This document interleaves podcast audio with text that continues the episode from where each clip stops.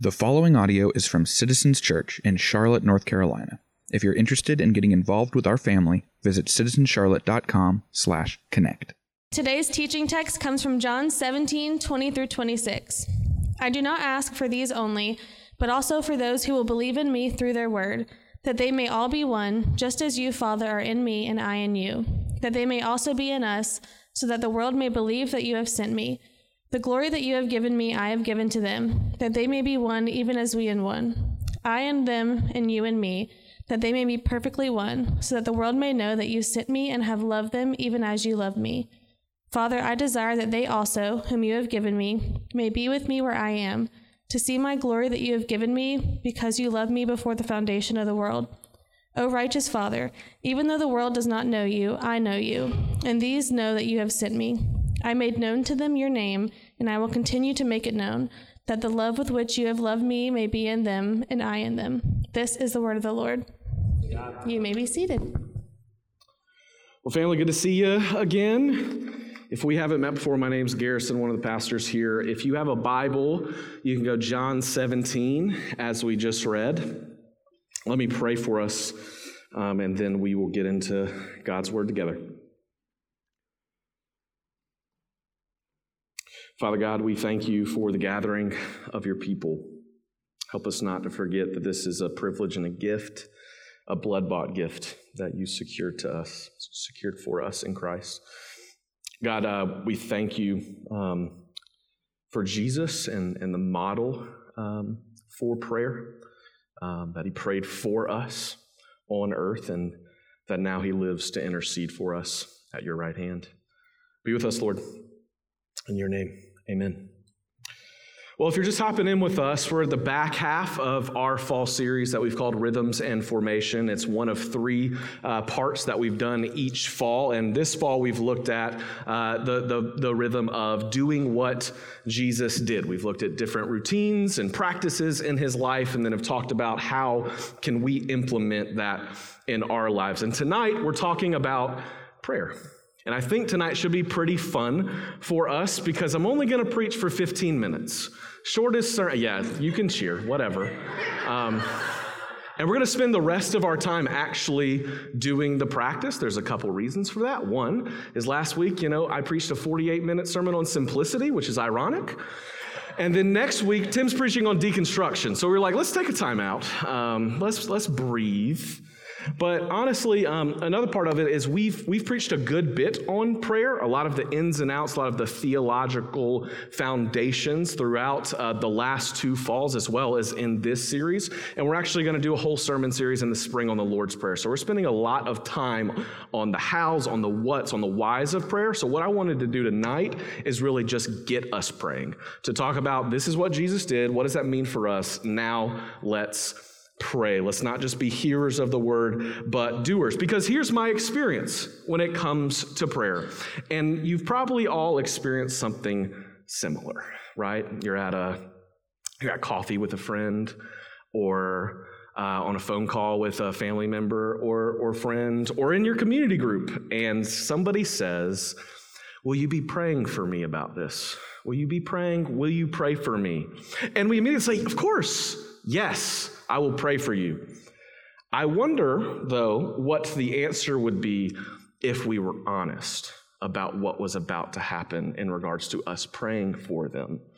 I wonder if it would go something more like, well, it's pretty early, and I skipped my quiet time to be here at this coffee appointment with you and I skipped my quiet time. It's not going well already. And I'm about to get in the car, and there's going to be a lot of traffic, and I'm going to be so frustrated and annoyed. God and you are really probably not going to be on my mind much. I'm sorry.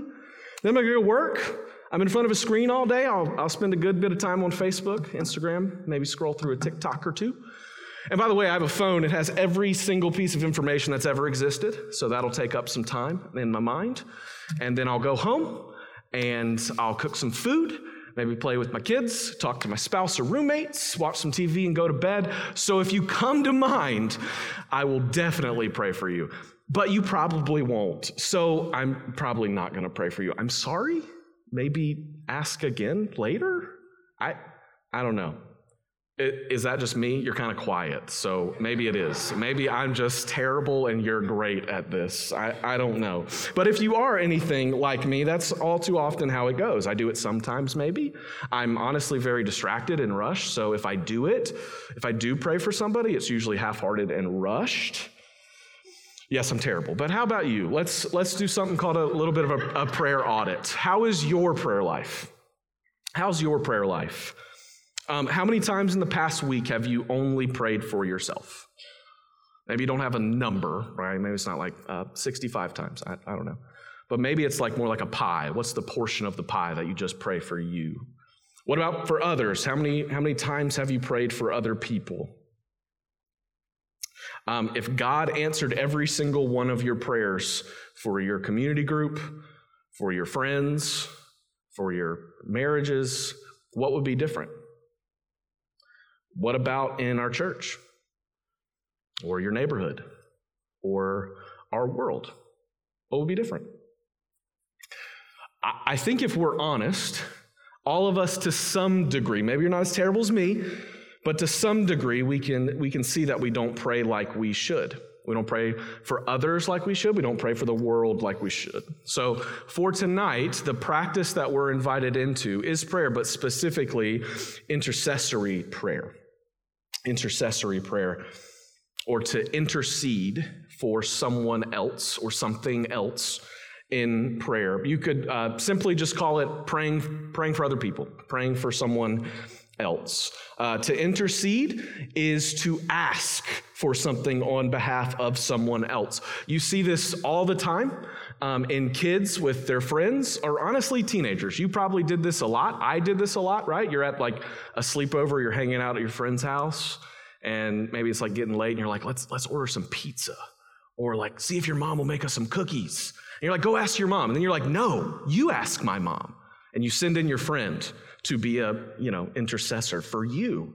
That is a picture of intercessory prayer. But instead, for us, of asking for pizza from your mom, we're asking for God to move in the world and to move in the hearts of those that we love. The word intercession is actually only used twice in the New Testament. The word is enteuxis, but the idea is, is all over the scriptures. It, it actually is less of a definition, it's more of a, it paints a picture for us. And the picture is that of when we go to intercede for someone else, we're going into the throne room of God. That's what it means on a biblical level to, to pray for someone else, that you enter in to the king's court pleading for someone else. So when we pray for others, we come to the throne of God interceding because he's the king. He's in control. He has all power and authority to do what we are asking. So to intercede is to ask, is to go to God and ask for help. So I want to show you this in the life of Jesus and just see one of the prayers where he intercedes for others. So John 17, you can flip there or you can follow along on the screen behind me. John 17.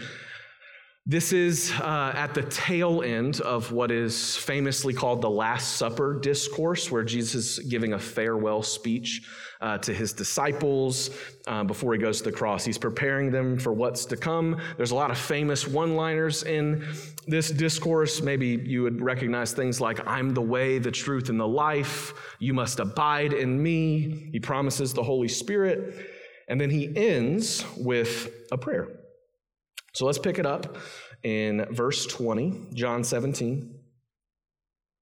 The prayer reads this It says, I do not ask for these only, but also for those who will believe in me through their word, that they may all be one, just as you, Father, are in me, and I in you, that they also may be in us so that the world may believe that you have sent me. So we're hopping in midway through the prayer here. So uh, he's prayed for the disciples at this point that they all be one and to be prepared for what is to come. And now he's switching to pray for those, not just them, but for those who will believe because of their word, which is pretty cool because Jesus, in other words, is praying for you.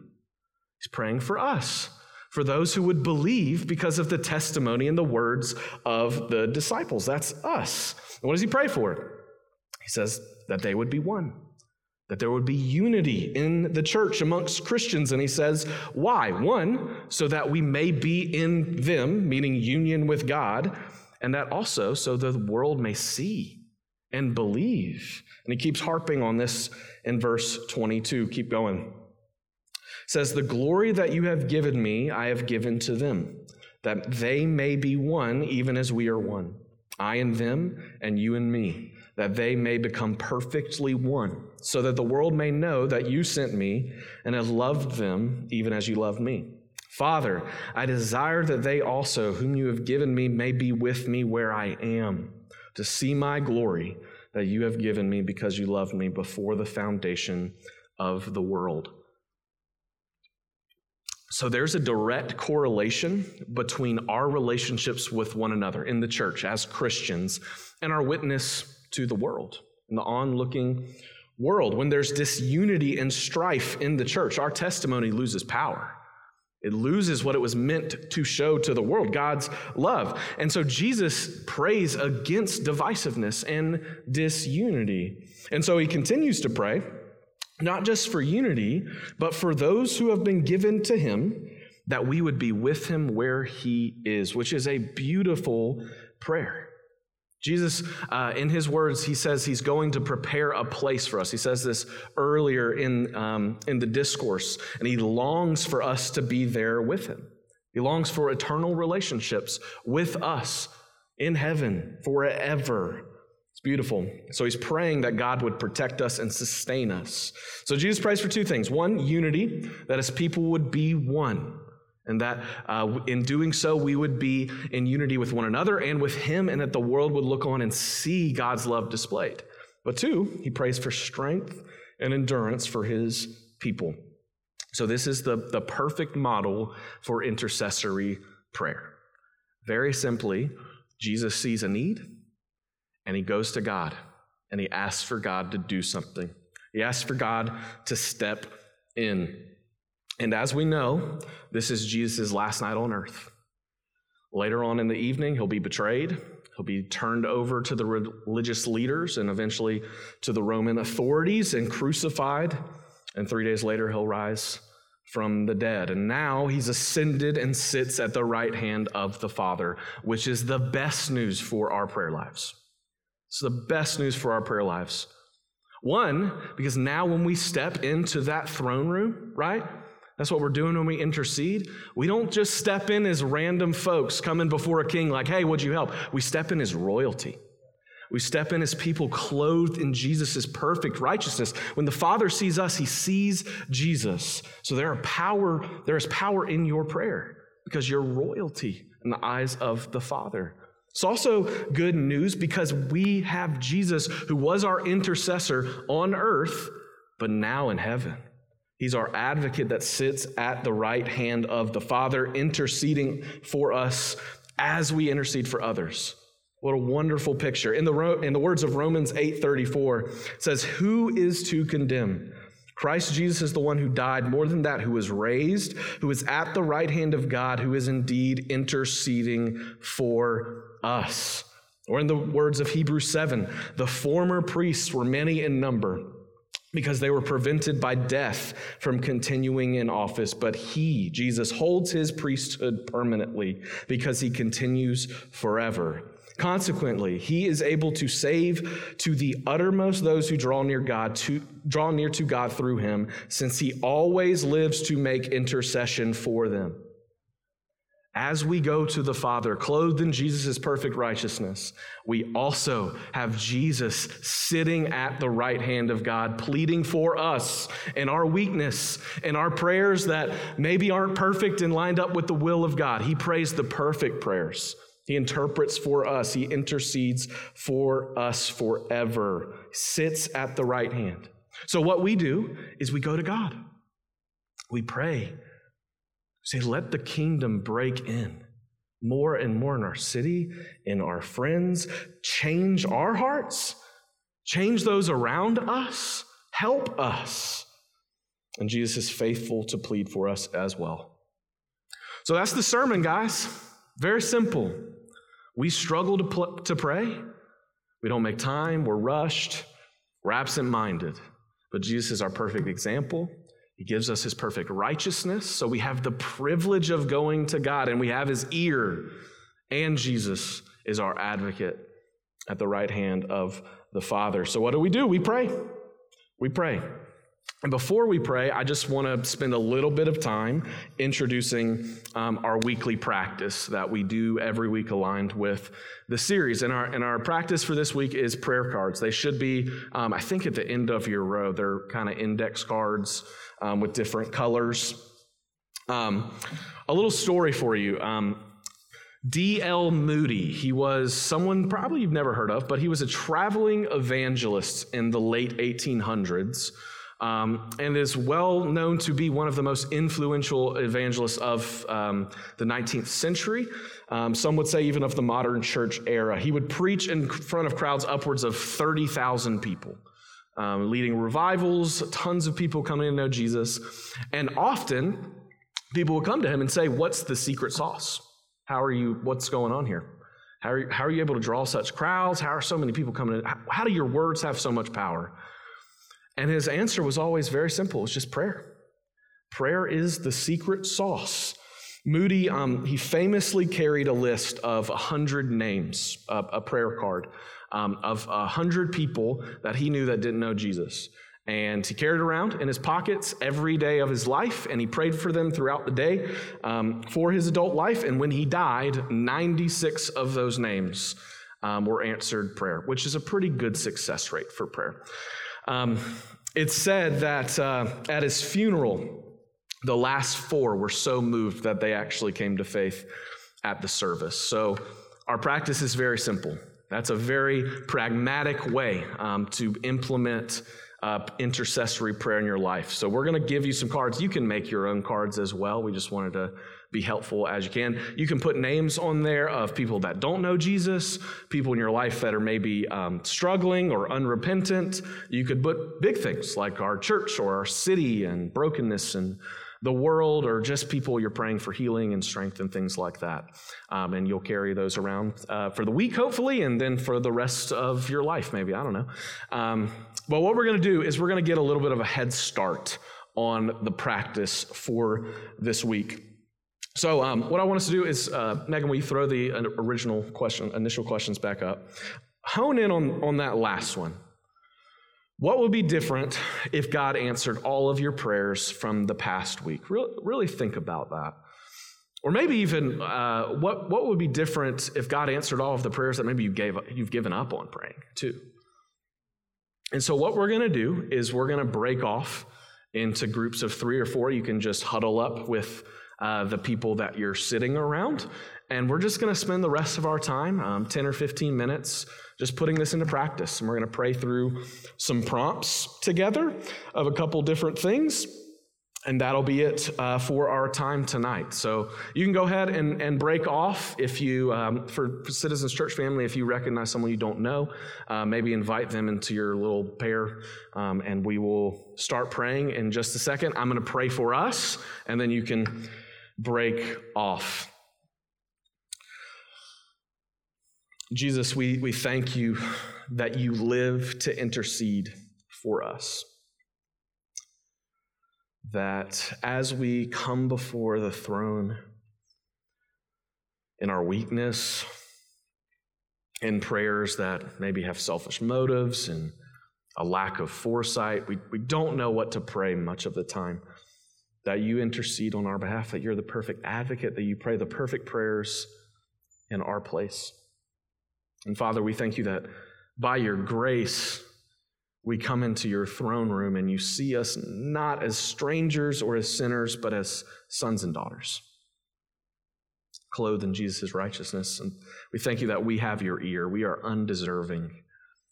But let us not um, be distracted or apathetic towards this, but Spirit, put a, put a fire in our hearts that we would see that this is a privilege to be able to, to walk into the throne room as royalty, to have the ear of the Father, and that, God, you're willing to consider our prayers, that you hear us. Lord, help us to pray and teach us how to pray. In your name, Jesus. Amen.